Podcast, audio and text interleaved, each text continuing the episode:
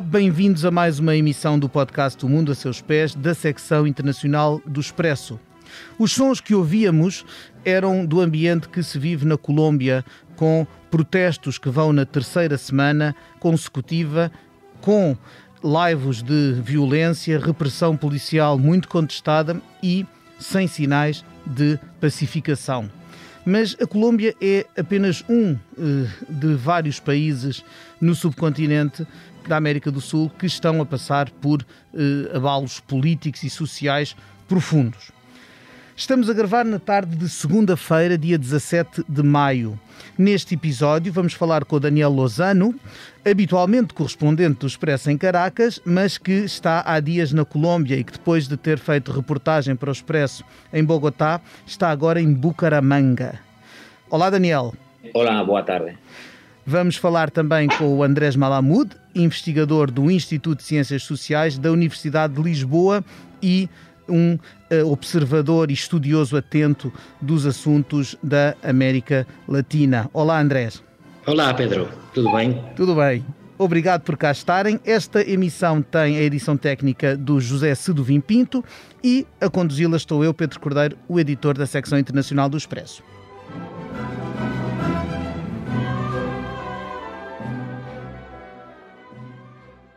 O podcast vai para o ar um dia depois de os chilenos terem ido votar para eleger uma Assembleia Constituinte. Estes deputados recém-eleitos vão redigir uma nova Constituição para substituir aquela que estava em vigor e que ainda era legado do ditador Augusto Pinochet, cujo regime caiu há mais de 30 anos. Parece que os eleitores mostraram algum repúdio nesta eleição pelos partidos tradicionais. Na Venezuela surgiam há dias tímidos sinais de diálogo entre a oposição e o poder de Nicolás Maduro, num conflito e impasse que duram há muitos anos. No Brasil vive também dias e anos de polarização política tremenda. E neste subcontinente que sofre mudanças de norte a sul, é também a região do mundo mais afetada pela Covid-19. No meio de todos, eh, de todos estes problemas, começo por perguntar ao Daniel como está o ambiente que se vive hoje na Colômbia. Há alguma melhoria em relação àquilo que descreveste no Expresso?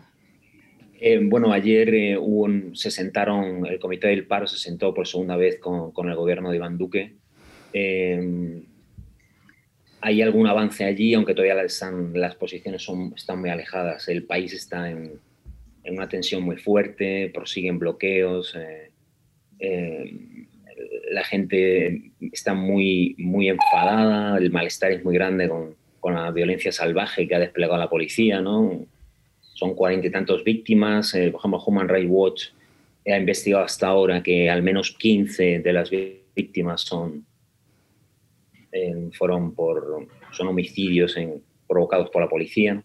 Y luego además eh, yo creo que aquí en el fondo lo que tenemos es eh, 30 años de demandas sociales que quedaron apartadas eh, por el tema de la paz, incluso por la propia gente, por la propia sociedad, que ya en el 2019 con las protestas eh, emergieron y que hoy son, y que hoy son, se han puesto de manifiesto. Eh, la reforma esta tributaria del gobierno fue, no solo era inoportuna, sino también injusta, golpeaba a, la, a, las clases medias, a los trabajadores, se olvidaba de, de, los ricos y llegaba en el peor momento con un país deprimido por la pandemia. Eh, el gobierno ha tardado mucho en reaccionar y, y veremos eh, cómo, cómo, avanza, pero también es verdad que hay una buena parte de la sociedad que quiere avances, ¿no? Avances eh, para salir un pouco do túnel el que están ahora. É, preciso recordar que na Colômbia, quando terminou aquele que foi durante muitos anos o principal problema nacional, que era a guerrilha das Forças Armadas Revolucionárias Colombianas, as FARC, resolvido esse problema, a paz não se instalou de forma uh, permanente no país. Por um lado, setores importantes da população não gostaram de cedências que, o, que os vários governos na negociação para pôr fim ao conflito fizeram uh, àquela organização. Uh, por outro lado, terminar, ter acabado aquele problema fez as pessoas talvez voltarem-se para outros, como os problemas de profunda desigualdade. Curiosamente, no, no Chile, o referendo que, que houve há uns meses sobre fazer ou não uma nova Constituição que teve um, um esmagador apoio uh, à hipótese de reescrever, de facto, fazer uma nova Constituição e ontem as eleições para uh, a Assembleia que irá redigir essa mesma Constituição foram, foram também eles motivados por protestos muito profundos uh, contra a desigualdade e contra um modelo que era visto, o Chile sempre foi visto como um modelo económico na América do Sul, mas era um modelo que, cujas benesses, cujos proveitos não chegavam a todos. Perguntava ao Andrés se vê uma, uh, compa uma comparação, se vê uma, uma, um paralelo entre o que se está a passar hoje na Colômbia e o que se passou no Chile, que levou a uma profunda mudança, como é a escrita, a redação de uma nova Constituição. Sim, há um paralelo muito evidente. Colômbia, o Chile e o Peru são três países caracterizados pelo sucesso econômico, ou melhor dito, pela estabilidade macroeconômica, e ao mesmo tempo pela insatisfação social. Chilenos, peruanos e colombianos estão muito descontentes com a situação social e política dos seus países, apesar de ter tido nos números, um grande sucesso nos últimos 20 anos. E o resultado é a atomização política. O que estamos a observar é que não há grandes forças ou grandes líderes em condições de canalizar esse descontente, essa insatisfação com a brecha entre sucesso econômico e problemas, segregação, desigualdade social. E o resultado é provavelmente ingovernabilidade, quer dizer, instituições que não dão resposta as perguntas, aos requerimentos, ao que a sociedade exige. E, portanto, não há partidos em condições de fazer coligações, porque o que vimos ontem em Chile, mais do que a derrota do governo, a derrota da direita, o sucesso da esquerda é a desagregação do sistema político. A Convenção Constituinte dificilmente poderá ter sucesso daqui a nove meses, que é o prazo, com tamanha heterogeneidade. Enquanto que o Chile Uh, tem vivido nos últimos anos um, uma certa alternância política. Aliás, este, este, o atual presidente, Sebastián Pinheira, faz o seu segundo mandato da mesma forma que a sua antecessora, Michelle Bachelet. Ele é de direita, ela é de esquerda e alternaram nos últimos, os últimos 16 anos foram de alternância entre uh, uh, o progressismo de Michelle Bachelet e o conservadorismo liberal, por assim dizer, de Sebastián Pinheira. Já na Colômbia um, não se deu tanta alternância, ou seja, seja, o, o, o, o país vive, uh, uh, tem tido sempre governos uh, mais ou menos conservadores, mas sempre não, não foi abarcado por aquela onda da esquerda que nos últimos anos varreu parte da América do Sul e, e, e, que já foi revertida em muitos, em muitos países. Portanto, falo, falo de, de, de regimes como, como obviamente o regime chavista na, na Venezuela, mas também o presidente Rafael Correa no Equador, os tempos de Lula da Silva e depois depois Dilma Rousseff no Brasil, eh, eh, ou Evo Morales na Bolívia, que depois acabou derrubado. Eh, a Colômbia não, nunca teve essa, essa, mudança, essa alternância. Daniel, achas que é disso que os, que os colombianos, é isso que os colombianos desejam, ou já não há sequer políticos na Colômbia a, a quem eles, os cidadãos estejam dispostos a depositar a sua confiança?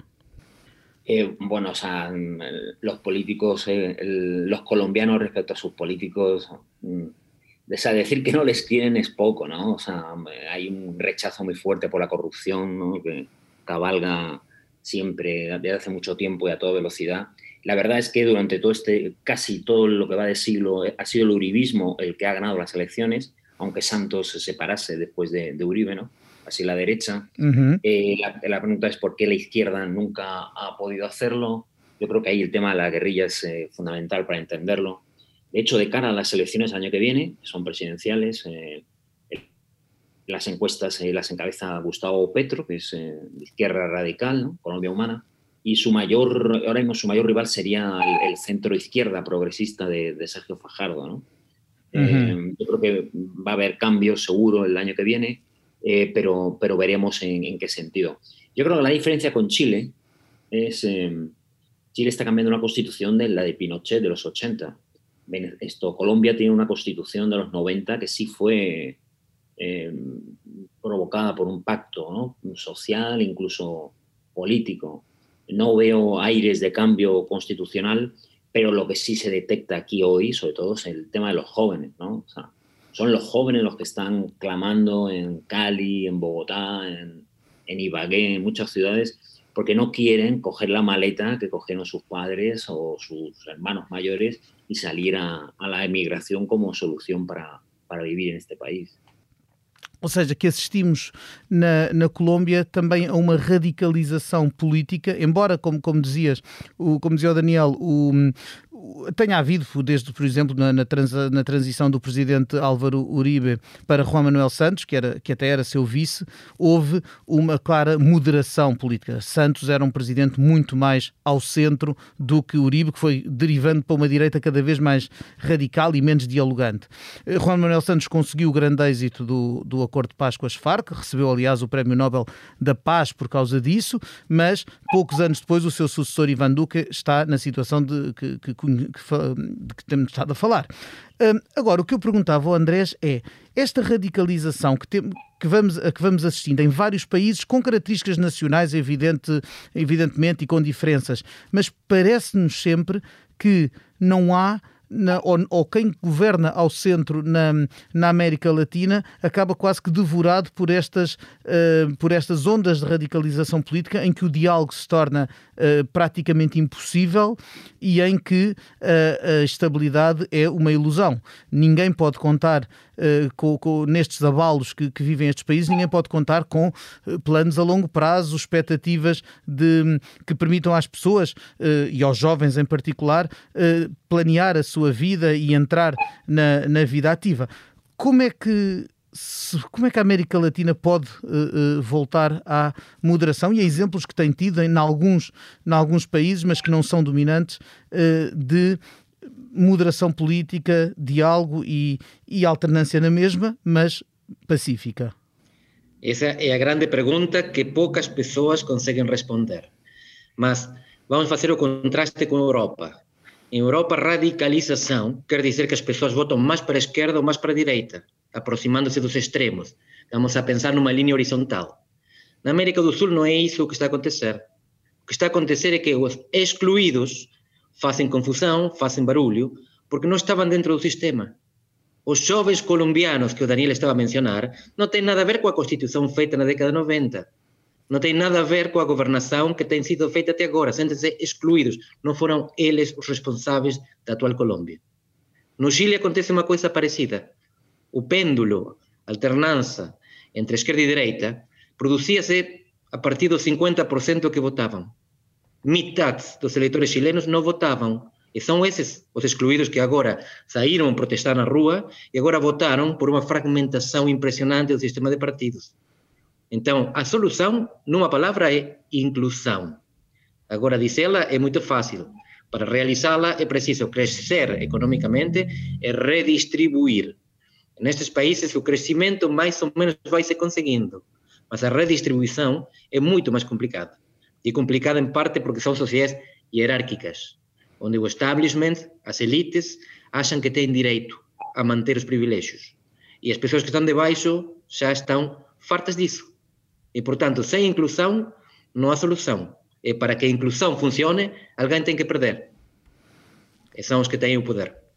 Daniel, hum, quando as pessoas com quem falas, uh, uh, com quem tens falado nos últimos dias na Colômbia, que o que é que as move ou o que é que gostavam de ter, o que é que gostavam de ter? Em concreto, que aspirações, que uh, o que é que esperam obter do, do, do poder que as fizesse Uh, pelo menos uh, acalmar a sua zanga. Vimos que o motor destes protestos foi uma proposta de reforma fiscal que penalizava muito as classes médias e trabalhadoras e poupava as classes mais uh, ricas, mas nem a, a, revogação, digamos assim, a retirada dessa reforma, nem sequer a demissão do Ministro das Finanças foram suficientes para acalmar o barril de pólvora em que a Colômbia se tornou.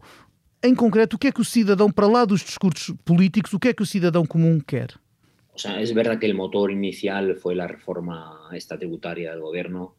Eh, cayó la reforma, cayó el, poderoso ministro Carrasquilla cayó la canciller porque fue incapaz de, explicar a los aliados internacionales eh, lo que estaba sucediendo en Colombia. Eh, pero la agenda, el problema es, eh, como bien explicaba Andrés antes, que bueno, el comité de paro representa pues, a una parte de la sociedad, ni siquiera, bueno, es como pasó en el 2019, se lanzaron a una aventura, tuvieron éxito en las calles, pero es una agenda muy variada. De hecho, casi es una agenda departamental. Aquí en Santander, en otro Santander, las peticiones, las exigencias de la gente son muy distintas a otras zonas del país. ¿no?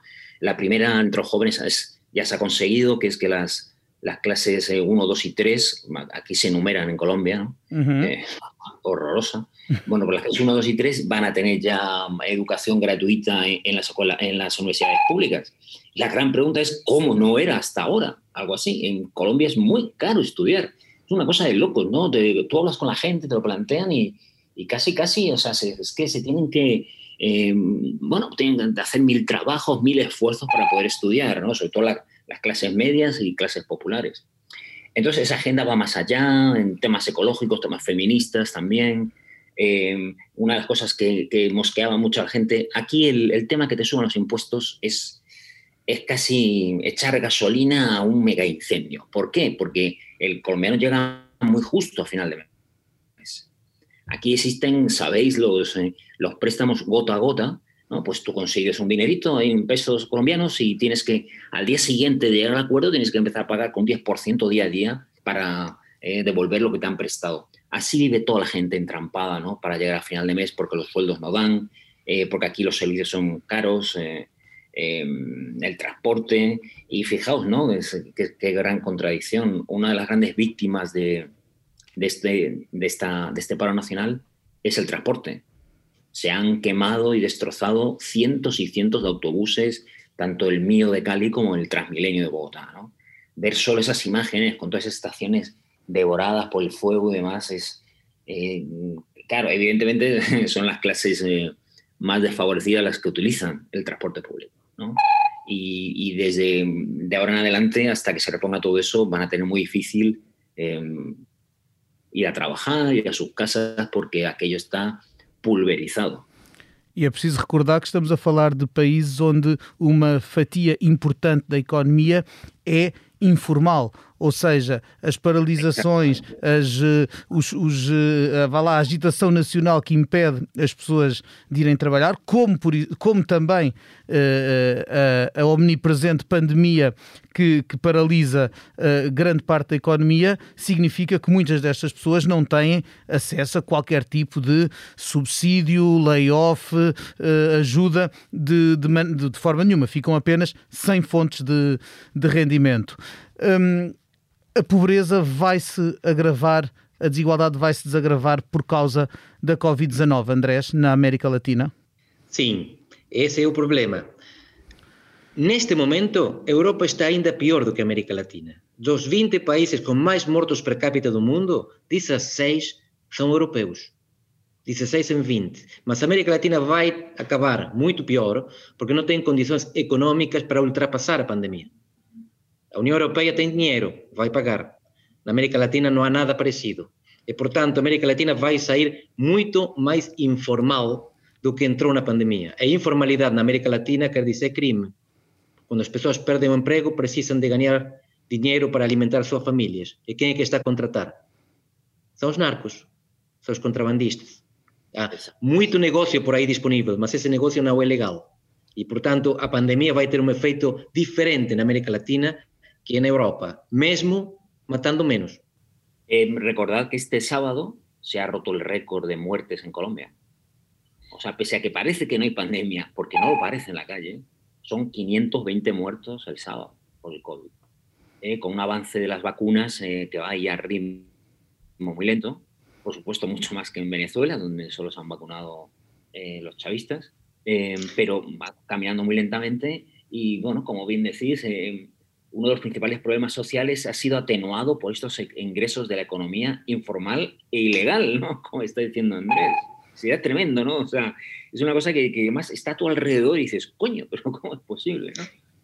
Papel é que podem ter, Andrés, organizações eh, regionais? Nós vimos que com a, com, a, com a questão pandémica na Europa, a União Europeia, com tropeções, é verdade, acabou por ter um papel de coordenação e, de, e de, de esforços que, apesar de tudo, permitiu que os países uh, unissem de alguma forma uh, as, suas, as suas capacidades. as organizações da América Latina, as organizações regionais, estão muito divididas e também elas espelham a polarização política do subcontinente. Tem algum papel no meio disto tudo? Não. Não nada parecido com a União Europeia na América Latina. Uma organização que cumpriu um papel mais ou menos significativo foi a Organização Pan-Americana da Saúde, que é, não é uma organização latino-americana, é conjunta com os Estados Unidos, como Organização dos Estados Americanos. E o seu papel foi de uma certa coordenação sanitária. Não há nada, nenhuma instituição que permita coordenar dinheiro, por exemplo. Ou melhor dito, há, mas são bancos. O Banco Interamericano de Desenvolvimento, a CAF, eh, um deles com intervenção dos Estados Unidos, outros sem, com mais intervenção europeia. Mas não é organização como a União Europeia, que pode fazer redistribuição dos ricos para os pobres, dos que têm para os que precisam. São bancos que podem emprestar em melhores condições. Mas o que se precisa aqui é outra coisa. E essa coisa não existe. Finalmente, uh, o tempo vai andando, mas há um assunto que ainda gostava de falar com ambos. Não foi o país uh, mais focado neste episódio do podcast, mas é um país onde o Daniel costuma estar, que o Andrés também conhece, e um país onde vivem uh, muitas centenas de milhares de portugueses ou lusodescendentes. Falo, evidentemente, da Venezuela, bloqueada há anos numa, num impasse entre um regime que, tendo nascido por via democrática, se foi tornando cada vez mais autoritário e não cumpre hoje critérios que permitam chamar-lhe uma democracia. Um, a Venezuela tem um presidente no poder, Nicolás Maduro, tem um presidente interino reconhecido por grande parte da comunidade internacional, incluindo por Portugal, eh, mas que não preside eh, a grande coisa. Hum, a semana passada houve sinais de que havia alguma aproximação em conversas para tentar hum, uma normalização, uma pacificação. Uh, o, que eu, o que pergunto a ambos, posso começar pela Daniel, é se devemos acreditar nisto. o sea, quiero decir, todos sabemos, lo dice la historia, las negociaciones simplemente son una carta que juega Maduro para, o el chavismo para mantenerse en el poder, para atornillarlo, para ganar tiempo, para dividir a la oposición, eh, para buscar un poco de credibilidad en el extranjero, pero poco más. O sea, yo no, no creo que de este proceso salga nada mejor. Precisamente en Bogotá, estos días se está celebrando un conclave de la oposición, de los partidos del G4, en el cual ayer concurrió por primera vez Capriles, que, que tiene una postura diferenciada, y bueno, están intentando encontrar un, punto en común que yo creo que tampoco se va a dar, porque una parte está decidida y elecciones a final de año, noviembre, ¿verdad? elecciones locales, y la otra parte no. Eh, puedo, recibir cualquier apuesta que todo seguirá igual en Venezuela a final de año. Seguro que gano un buen dinero. Andrés, ¿cómo es que se desata o novelo da Venezuela? A Venezuela no tiene solución. A Venezuela está perdida. E está perdida simplesmente porque a Venezuela apenas producía petróleo e xa nem iso produz. Porque a infraestrutura de produção e exportação do petróleo ficou completamente deteriorada pela falta de investimentos, os avistas vão dizer que por causa das sanções, do boicote, mas como quer que seja, passaram de produzir mais de 2 mil barris de petróleo por dia a menos de 500 mil. E não têm outra coisa para oferecer. É nem verdade, a essa, essa, tem... essa, falta das infraestruturas, aliás, vem de há muito tempo. Eu lembro-me de ter, ter ido em reportagem à Venezuela em 2010, portanto, numa, numa situação muito, muito, muito diferente da atual, e em que ainda, aliás, estava Hugo Chávez no, nos seus, no, ainda num momento uh, bastante forte do, do seu poder, e já numa, numa barragem que visitámos no sul do país, uh, que era de produção de energia hidroelétrica, de 20, uh, já não lembro se turbinas, que, que, a, que, a, uh, que a barragem tinha, estavam três em funcionamento e as outras paradas por falta de manutenção. Portanto, muito antes de, de, de, das sanções de que se queixa agora Maduro. É isso. A Venezuela não produz comida praticamente, não produz medicamentos, só produzia petróleo. E com essa exportação comprava comida e medicamentos. Já não consegue e, portanto, 80% dos venezuelanos passam fome morrem de doenças evitáveis, muitas das quais já não existiam e voltaram. Como que se resolve isto? Não havia de solução. A Venezuela é, conjuntamente com o Haiti, o único país que perde população na América Latina. Perde porque morrem e perde porque migram já 6 milhões de venezuelanos que saíram do, do, do, país. A população venezuelana encolhe. Isto não acontece no resto da América Latina, onde as populações continuam a crescer. A Venezuela é um caso perdido, isto é trágico de dizer. Mas não é previsível que na próxima geração a coisa mude de maneira significativa, mesmo mudando o regime político. A economia está destruída.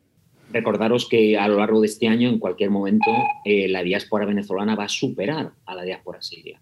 O sea, eh, calculamos que son 6,7 millones de sirios los que huyeron de su país.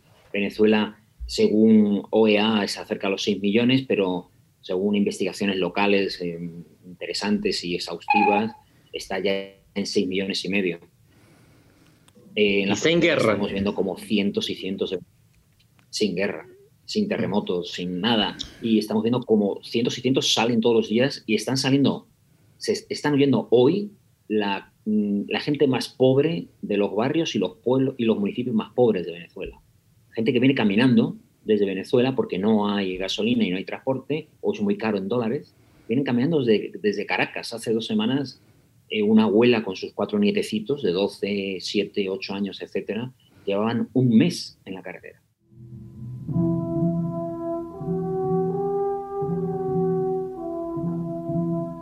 É qualquer coisa de impressionante. E, e, é com esta nota que chegamos ao fim do, do, tempo que temos para o nosso podcast, mas não me vou despedir sem fazer aos nossos convidados a pergunta com que encerramos todas as emissões deste uh, O Mundo a Seus Pés. E por isso pergunto, Daniel, se neste momento pudesses viajar para qualquer parte do mundo, não houvesse restrições de coronavírus e te fosse dada carta branca, onde é que ias e porquê? Pues mira, llevo toda la pandemia entre Venezuela, Colombia, Ecuador y creo que estaré en Perú para las elecciones de principio de junio. Y pues eh, hay, no hay sitio en la estación interespacial para poder ir. Muito bom, acho que é a primeira vez que nos sugerem aqui um destino fora do, do planeta. Uh, calculo que seja, uh, um, possa ser um pouco claustrofóbico, mas de certeza fascinante visitar a Estação Espacial Internacional. Uh, Andrés, tu para onde ias? Eu, se pudesse, acompanhava o Daniel, mas se não, acho que ia, ia a Cuba para ver os dinossauros antes da extinção. e os novos, as novas gerações que, uh, sendo talvez de umas espécies diferentes, partilham pelo menos uma grande parte do património genético dos dinossauros de outrora, diria eu. Uh, bom, com estas sugestões de destinos, eh, vamos despedir-nos dos nossos convidados. Agradeço ao Daniel Lozano, agradeço ao Andrés Malamud, agradeço também ao José Sedovim Pinto a edição técnica deste episódio e agradeço-lhe a si, caro ouvinte, que está desse lado a seguir as nossas conversas sobre o que se passa no mundo. Daqui a duas semanas voltaremos com outro assunto, todos convidados, mas esperamos que esteja desse lado na mesma. Até lá!